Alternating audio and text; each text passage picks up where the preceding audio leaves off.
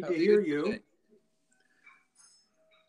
I see it's exactly 7 a.m. Yes, that's right. Your time, 10 a.m. my time. So it's early for you, mid morning for me. Can you hear me okay? I can hear you just fine. Good. I'm going to introduce you to our listeners. Uh, we're going to be talking about your book, uh, The Psychologies of Political Exile From Ovid to the Dalai Lama. Now, I'm going to call this because this podcast is called A Life and Biography. I don't know if you'll agree with me or not, but I'm going to call it a sort of group biography. That's right. It is a, a group of people who are related by the fact that they were subjected to exile, forced out of their home, uh, their friends, their spouses sometimes. And they all had that in common, and yet each one reacted differently. So this is a, a sort of psychological set of profiles in biography. Uh, and it, it, even to use the Kennedy, profiles in courage because when you're uh, put into exile, it takes a tremendous amount of courage to survive. Everything you've known has uh, gone away and you may be as in a territory that's hostile to you.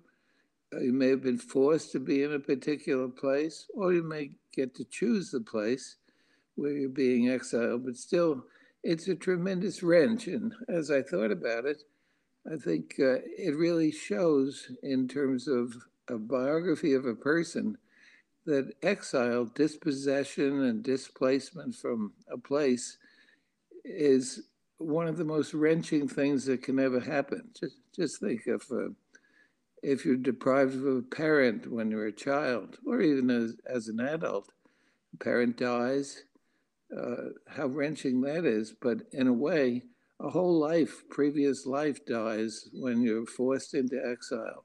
So we have different psychological responses by different temperaments, uh, but all uh, an essential part of the biography of making a new life or making a life that at least uh, adjusts uh, to the new circumstances and is a, uh, the, the great Hawaiian singer uh, uh, has a song called starting all over again it's going to be rough but we're going to make it yes. but, he does make it uh, but the seven people in the book each one made something uh, and lost something.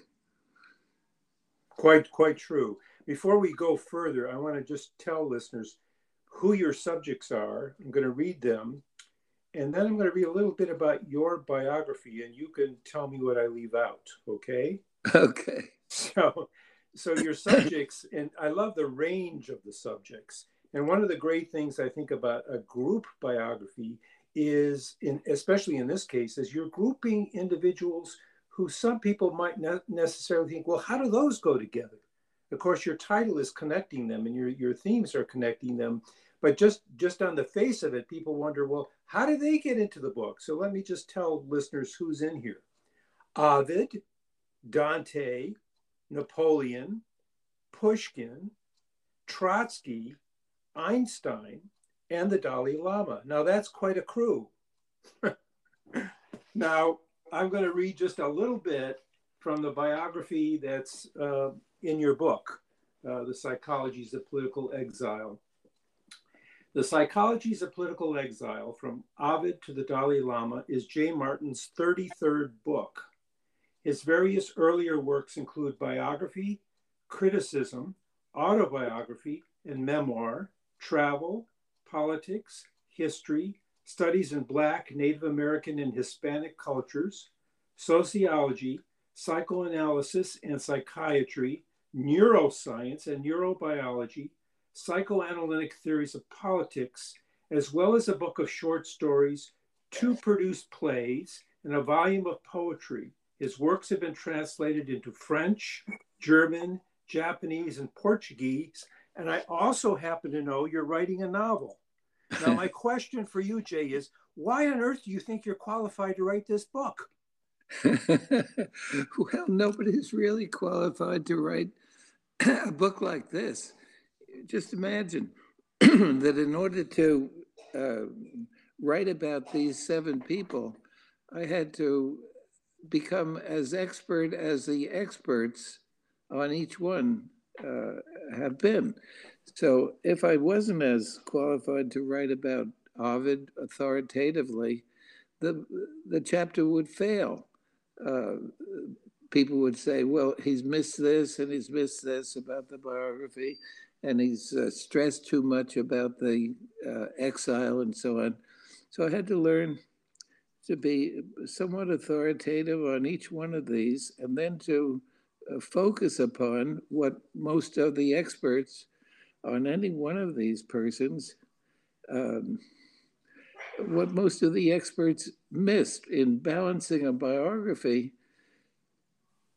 We don't want to center a biography, a standard biography, into one subject like exile. Right. But thereby we miss something that might be the most important thing in in a life or in a phase of the life. Uh, and and therefore, what I'm trying to do here is to say, for these seven people, their exile was the crucial thing that happened in their life, and a standard biography uh, will miss that by trying to spread evenly over a whole of a life instead of, in many cases, not looking at uh, the, the seminal uh, central thing that happened that made all the difference in the person's life. That's right. Yeah. Now, there's something else you do, uh, and really, Jay, it's too much. You also do some of the translating. yes. well, as it happened, of the languages that I know, I can read about nine of them. Um, and that's that's seven more than I can do. the one that I know best in German is um, uh, in Einstein. Everything has been long ago translated into English, so I didn't have to use that language. The language I knew nothing about is, of course, Tibetan with regard to the Dalai Lama. But uh, as it turns out, again, from a very early period in uh, uh, the Dalai Lama's life, he knew English and he speaks in English, he writes in English. And so I didn't, in this case, I didn't have to know Tibetan. But for the other ones, I, I tried to look carefully at the translation and compare it to um, uh, my reading of uh, the original language with Ovid, of course, Latin, Dante Italian, uh, Napoleon French. And I lived in Russia for a, uh, a period of time. And so uh, I was forced to uh, uh, acquire Russian. So with Pushkin and Trotsky, it was very helpful, especially with the complicated pieces written by Pushkin to be able to look at the original was important. Yes. Now, I'm guessing because you were doing some of the translating, and even though there are, you know, in the case of Ovid, for Ovid, for example, there are other translations. Given the fact that you're writing a book and you're you're looking at Ovid from a certain angle, the fact that you're also doing the translation gives it maybe more of a pointed quality. Does that make sense? Yeah, it makes sense because I'm uh, unlike again. Now I talked a minute ago about biographers.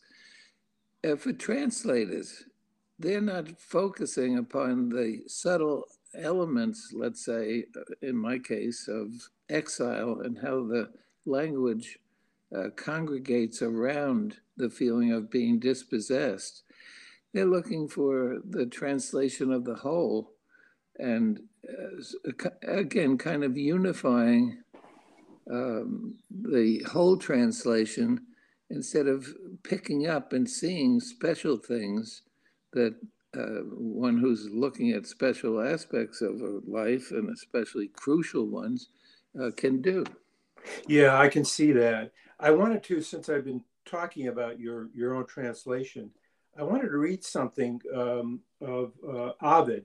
One of the nice things about your book is there are some extended passages of quotation where you really get the flavor of the subject that you're you're writing about. I think that's terribly important.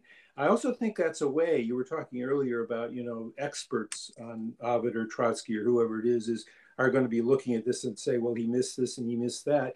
In a way, you're you're helping uh, the readers be experts too by including some of these longer passages that you quote. Uh, and I want to quote just a few lines because, uh, for selfish reasons, because they reminded me of one of my biographical subjects. And it's a way of showing listeners, I think, that, that these seven figures are connected to so many other human experiences and other times. So this is Ovid. A man can lose his life in different ways. It bleeds out or flies away in that last gasp.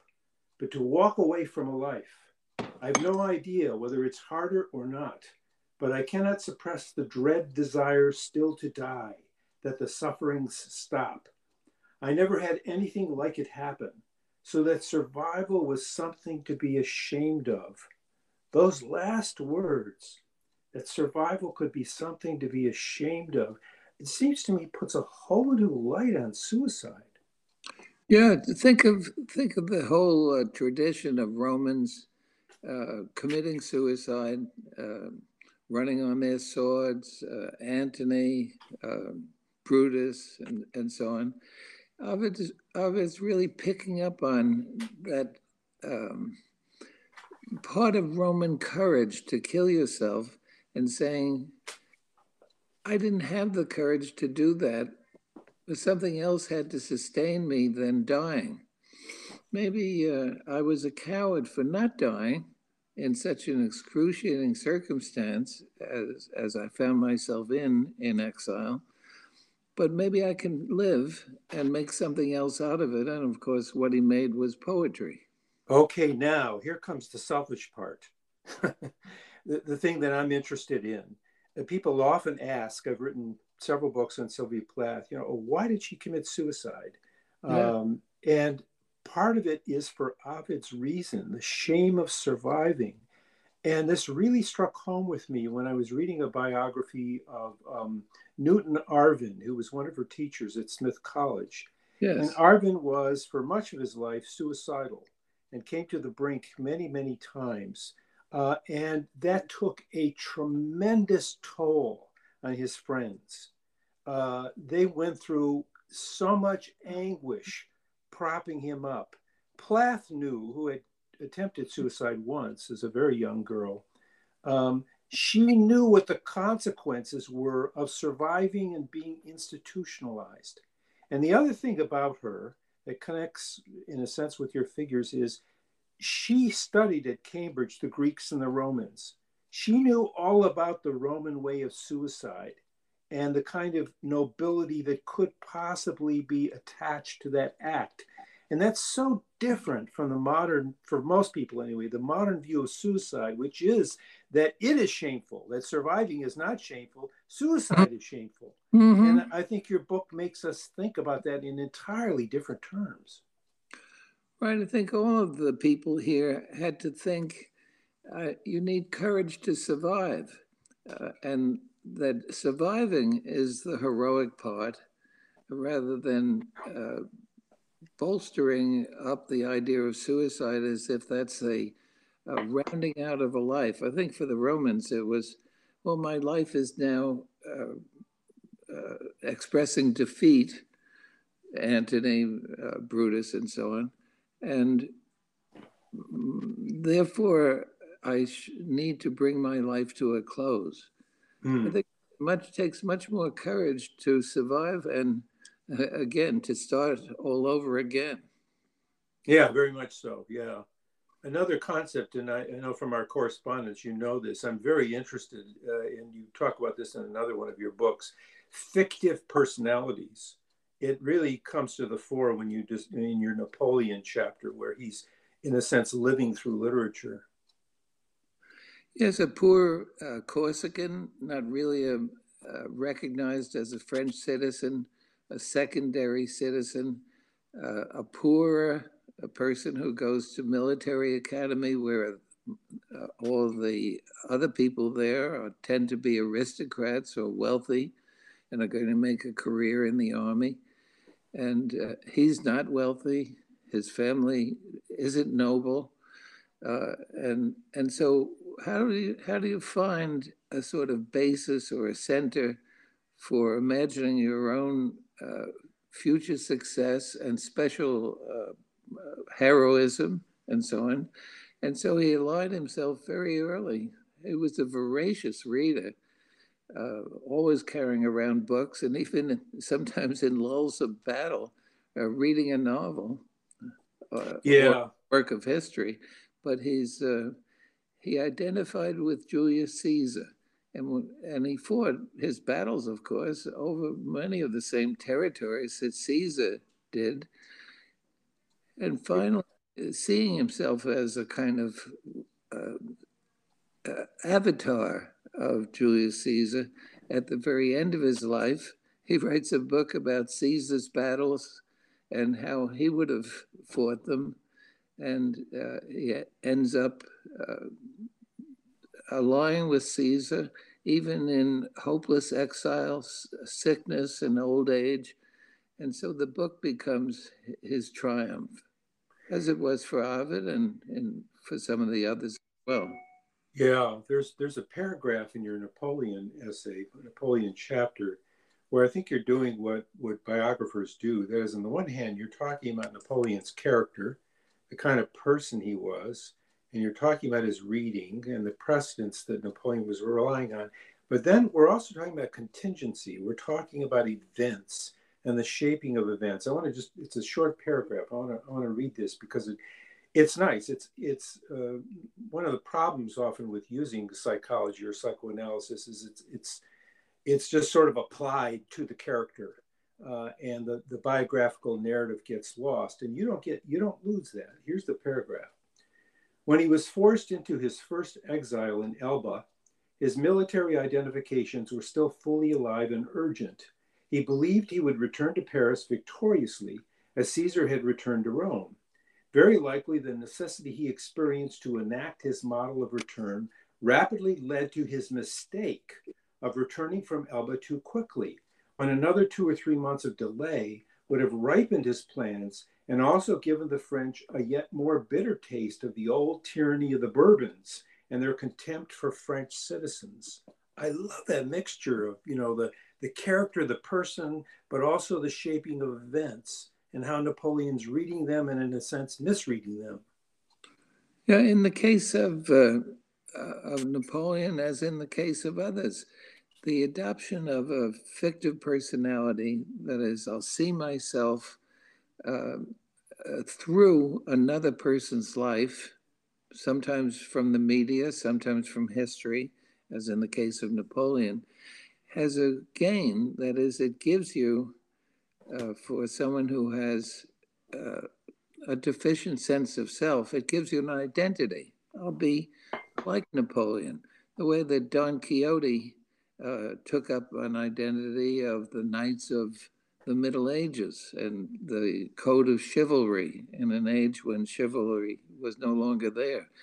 So Don Quixote, though he looks daffy, he's a, a representative in his century of um, a chivalric way of looking at women, Dulcinea, uh, and so forth, and a, a way of looking at uh, the attempt to uh, uh achieve virtue, and as the play has it, to achieve an impossible dream of being chivalric in a century when chivalry is ended.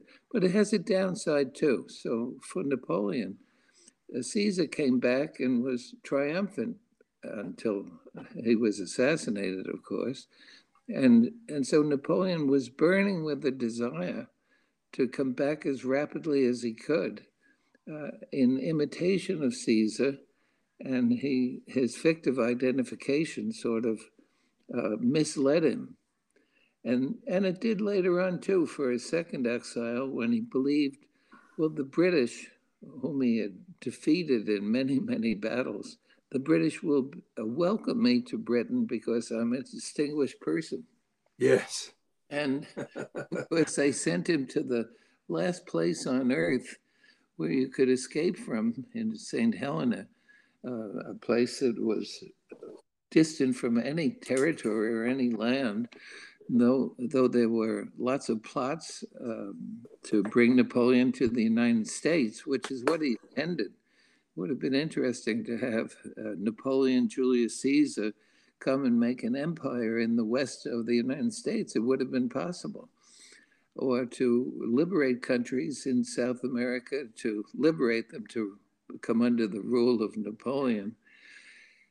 All of those plots failed because the British hated him so much, they wanted to put him permanently into exile and never to return. I think that uh, you, you mentioned in, institutionalized persons. I think Robert Lowell, I believe, was um, institutionalized at McLean 16 different times. Yeah, a tremendous number. Each time he came out, he, he started a new mode of poetry. And he allowed his institutionalized self to recover into poetry. And then, as the poetry started to diminish, he was back in the institution again to create a, a new poetic self. Yeah, it's an it's an extraordinary story of his in and out and his resilience and uh, and he was a you know he he was a terrific case. I mean, tough case. Um, and uh, a wife who stuck with him over so many years. It's it's it's quite a remarkable story. I think people listening to you and reading your book, uh, even if they have no particular interest in these seven figures, and it's unlikely, I think almost anyone is going to be interested in some of these figures. Um, but we have a lot of bio. I know I have a lot of biographers listening to this podcast, and I think as they listen to you and, and they read your book, they're going to say, "Oh, this subject or that subject I work on, I can see that. I can I can relate to that. I can identify with that. Um, I think the the book has a you know a broad application. It's certainly certainly I'm using it in my work on Plath. Well, making me think of so many things as you talk. Uh, that one of them is a fictive personality, which uh, is more widespread than one would think. Empty selves who need to import a, a another self into their being.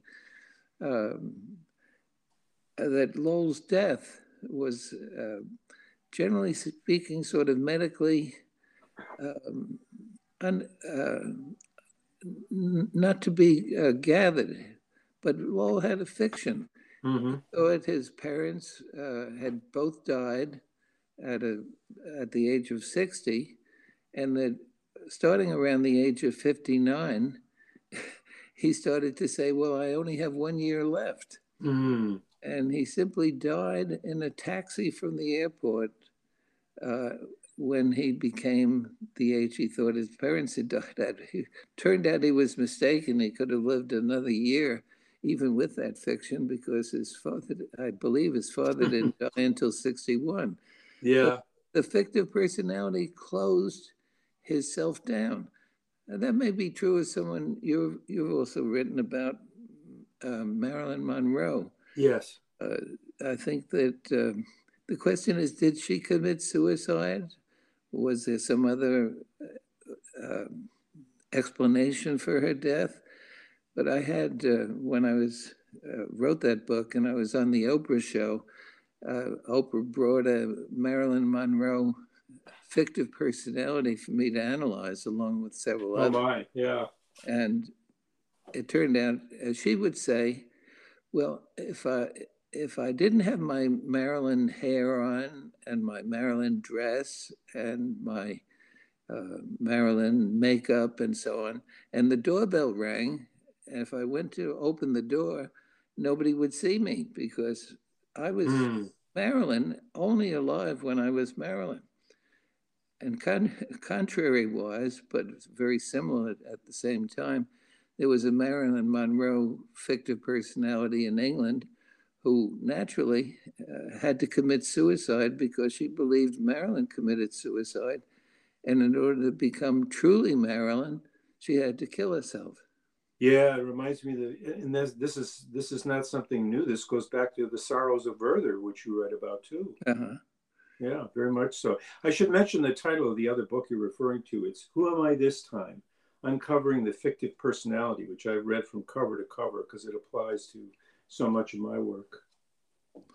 Yeah, I want, I want to say something too uh, uh, that was prompted by some of the things you just recently said. Uh, just to say, in terms of the psychologies of each of these figures, um, I think Ovid clearly was in clinical depression. He was sentenced to exile in the worst possible farthest outpost of Roman civilization that was still uh, savage. He lost all the prestige he had in Rome. Uh, his works were no longer to be even uh, owned by people. Uh, and it was, as, as it were, to be obliterated.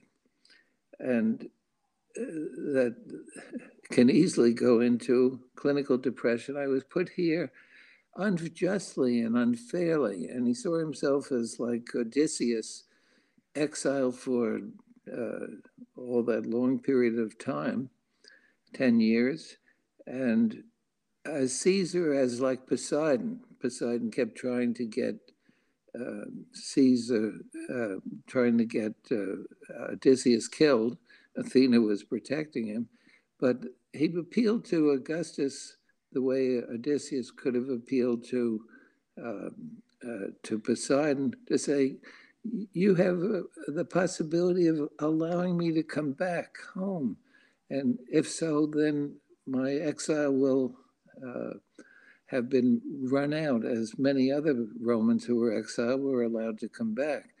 So that was never going to be the case, and eventually all he had to had was to write poetry about it. No, fortunately, he had a fabulous memory, and that wasn't erased by depression. So no books, nothing else, and yet his uh, grasp of mythology and uh, poetry and so on. Eventually, he learned the language of the savages who were in that area, now Romania's Constanta, and he started to write poetry in the language of his place. It's, it's an astonishing recovery. Yes. Um, it, it, it, exile can do all sorts of things to people. It's not necessarily negative at all. Um. I'm thinking of your, your last subject, the Dalai Lama. I'm going to read this brief paragraph because it, it, it's stunning. In his exile, he came of age. Had he never left Chinese occupied Tibet, he would have been the subject of a few paragraphs and a minor footnote in Asian history. In exile, he became free of Tibet, of outworn rituals and formalities of China. Exile endowed him with the world. Yeah, he became a citizen of the world. We would have only remembered him if we remembered him at all. I think few people remember who, who the other Dalai Lamas were. before the 14th one, excuse me, himself. But everybody knows the Dalai Lama uh, because uh, we would have remembered him only as the, a name connected with the 14th Dalai Lama if he had stayed in Tibet. If the so the Chinese invasion was a terribly wrenching thing. He tried to stay, tried to stay, and eventually um, he left with an excruciating journey out of China uh, to get to India and to reestablish an, a new life. And now we know him uh, as a person who's in his uh, mid 80s and who still is active and still influential and so forth. So exile gave him a life. I think that was true of Dante too. We would have remembered Dante uh, as a politician in Florence, uh, had his own political party triumph there, uh, and as a distinguished uh, writer of sonnets to a, uh, a, loved one, the same way that Petrarch is remembered, but his sonnets were not as great as Petrarch's. Uh, but in exile, Dante was pushed from one place to another, forced to be a beggar, in essence, of an aristocrats. They would take him in, and the only thing he could pay back, uh, sometimes he was forced into being a sort of servant in the houses where he resided. But the only thing he could pay back was to write the greatest poem of his century and to say, like Coriolanus, uh, I, uh, you tried to exile me, Florence, but I'm exiling you. So at the end of his life, when the Divine Comedy was, or the Commedia was finished, and Florence finally relented and said, You can come back without conditions. He uh, uh, stayed in Ravenna and went back to Florence. Yeah, it's just like Joseph Brodsky, the same thing. He had the opportunity to return to Russia, but he, he turned him down. Always a dangerous thing to return to Russia, and it could have been quite dangerous to return to Florence. After all, they had voted twice that if he ever showed up on uh, soil of uh, governed by Florence, that first he would be uh, burned at the stake, and second he'd be beheaded, or or maybe vice versa. Uh, so uh, maybe there was some danger to it, but at that point, he was he was back as a, the person who represented Renaissance glory uh, more than any other person in his century did. The the triumph of a great uh, poem. He didn't call it divine. We did later, but it was a divine work. Yes, yeah. You know, uh, it's often been said of biography, especially by historians, who who say the focus on the individual leaves out so much of history. There isn't enough history in it, and I think you address that question, uh, in a sense, indirectly in your conclusion. Um, from individual exile to the displacement and dispossession of mass groups, the central crisis of our time. I think it's a really important part of your book because people always talk about these days, people, many people anyway, talk about immigration as a problem. I suppose it's a problem, but it's also an opportunity. And I wish, speaking of politics, that politicians and public figures would speak about this as an opportunity uh, because your exiles, uh, in many cases, uh, took advantage of the opportunity. What you say here is the seven famous individuals whose psychological responses to political exile are examined in this book experienced depression, anxiety, confusion, identity diffusion, feelings of oppression, narcissistic strivings, creative release, and sometimes the ecstasy of freedom in exile. Today, these same psychological responses are experienced not just individually, but in groups, families, communities, and companions walking the same paths away from lost homelands.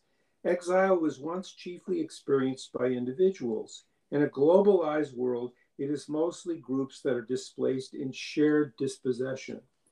I think a lot more attention has to be paid to that. I do too. Uh, I mean, I'm convinced that we look at the, the crisis of inflation, or we look at the crisis of the market going up or down, we look at the crisis of crime in the cities, whatever it may be. But the immense crisis that we fail to see, and I think, uh, as I wrote, that it's the crisis of our time, is that millions of people are dispossessed now. And they're uh, they're dispossessed in groups for the most part. So there are a million Syrians on the on the march. Uh, people from Venezuela forced into uh, to choose exile because the situations are so bad. People in North Africa who crowd into uh, the southern Italy uh, on makeshift boats, sometimes dying or drowning people all over the world are on the march.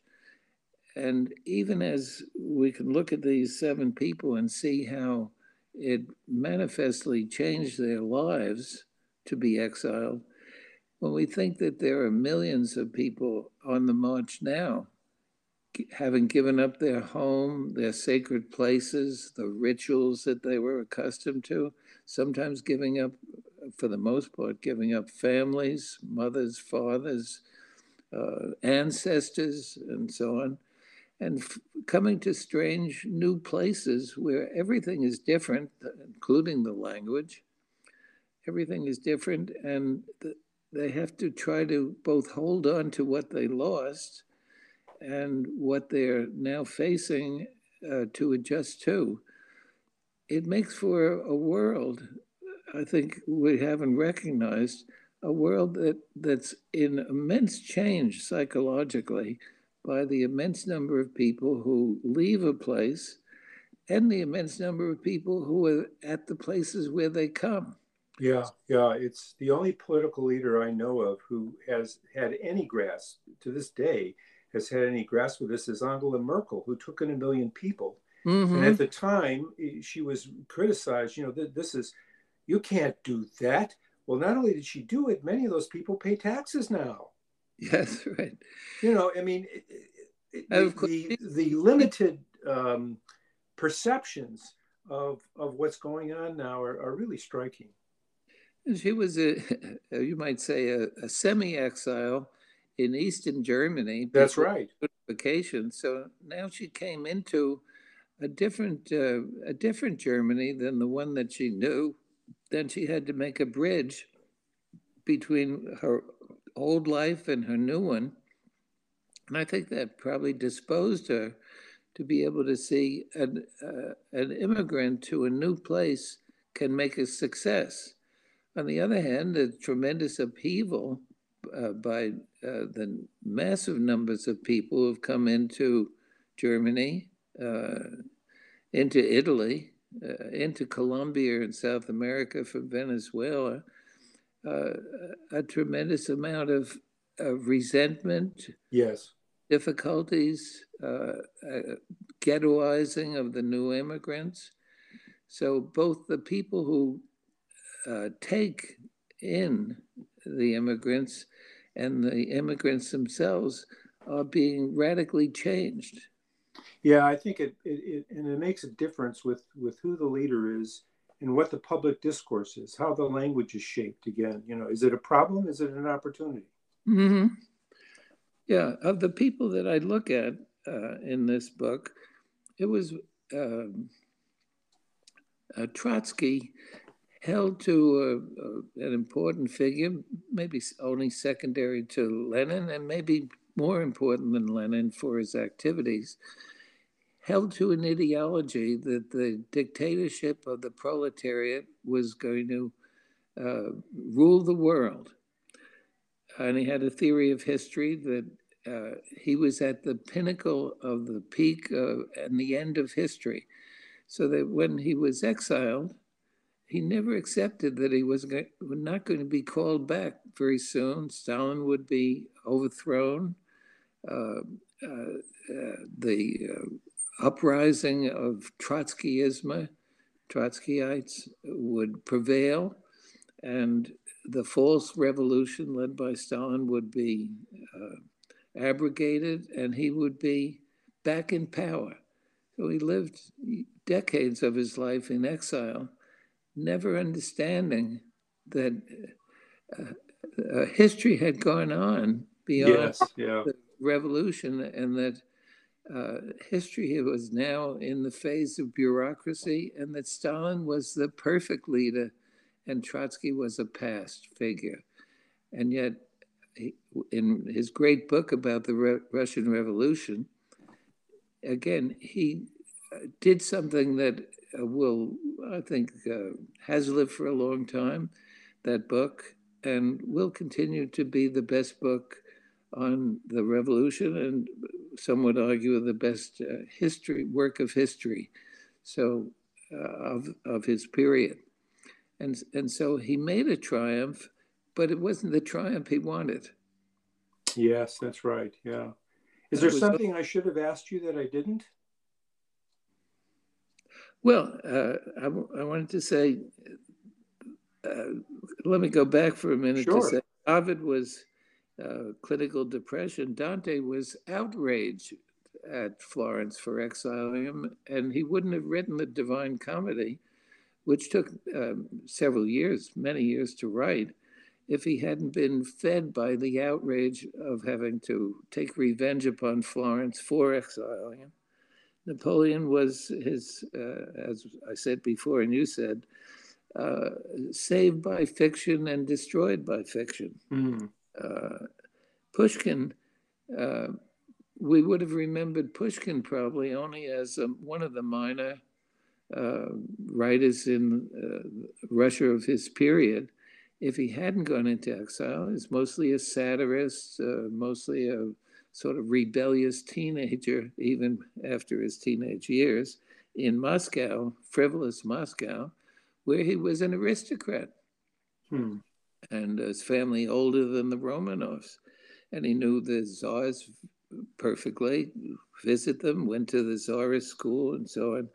But it was only when he was exiled into the savage parts of Russia in the Caucasus that he came to see that there was a much uh, deeper, more profound life than the life of the frivolous uh, Muscovite, and that uh, he could write about the savage life and then return to a Russian subject in Evgeny uh, Onegin um, with the profundity of what he had learned from the savage places that he had previously no idea about. And I think that uh, Onegin is probably the certainly the greatest poem written in Russia, uh, and the influence upon all the subsequent writers. Uh, but but probably the best poem written written in the 19th century, uh, only understood uh, with difficulty. It's an immensely great poem. Mm. Einstein was a personality who was in exile from the beginning uh, imagine uh, any six, 16 year old here that we know who would say, I'm going to renounce my United States citizenship and move to Mexico, let's hmm. say.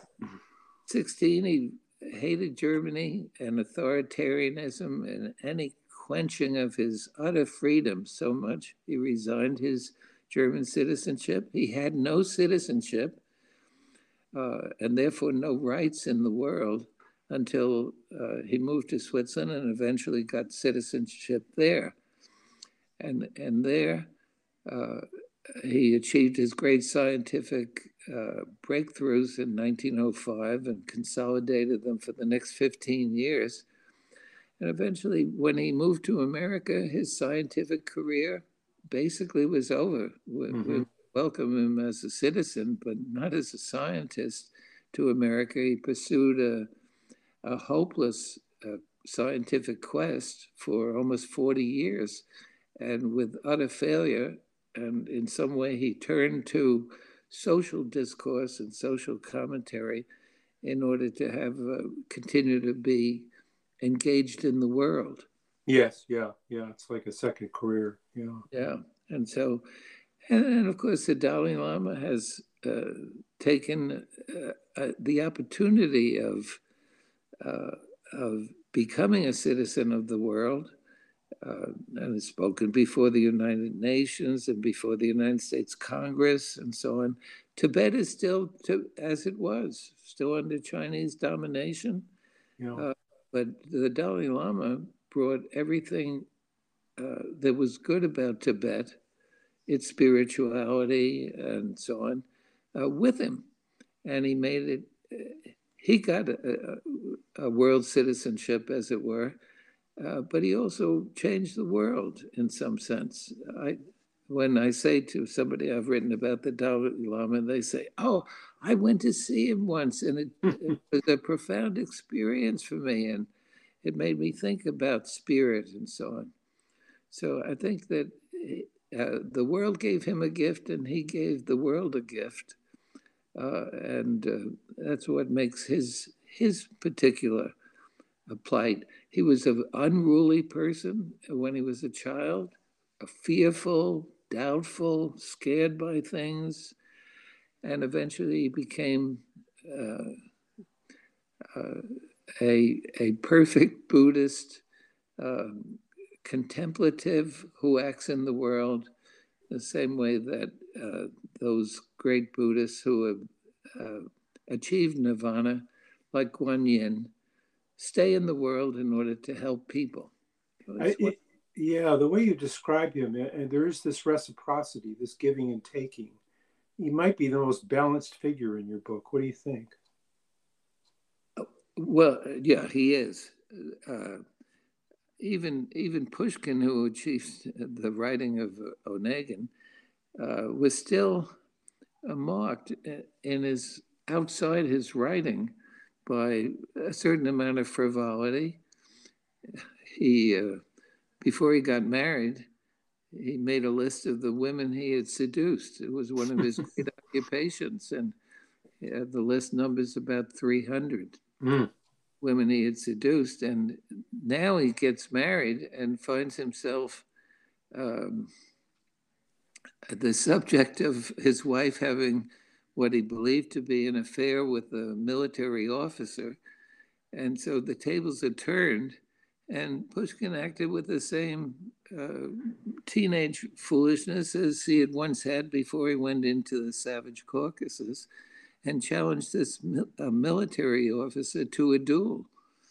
Um, and of course, the military officer killed him. Mm. Well, uh, that reminds me, of, among other things that recommend your book, is there are a lot of great stories in it. Yeah. Uh, again, when you focus on exile, uh, the the unfolding of the personality is right there uh, before your eyes. Um, in a uh, in a standard biography, uh, the the person, as in all of his phases, is going to be before your eyes. But here, the intensity of the starting all over again is in every part of, in every chapter, uh, in every paragraph, is there in front of you as the human struggle uh, to become new. Yes.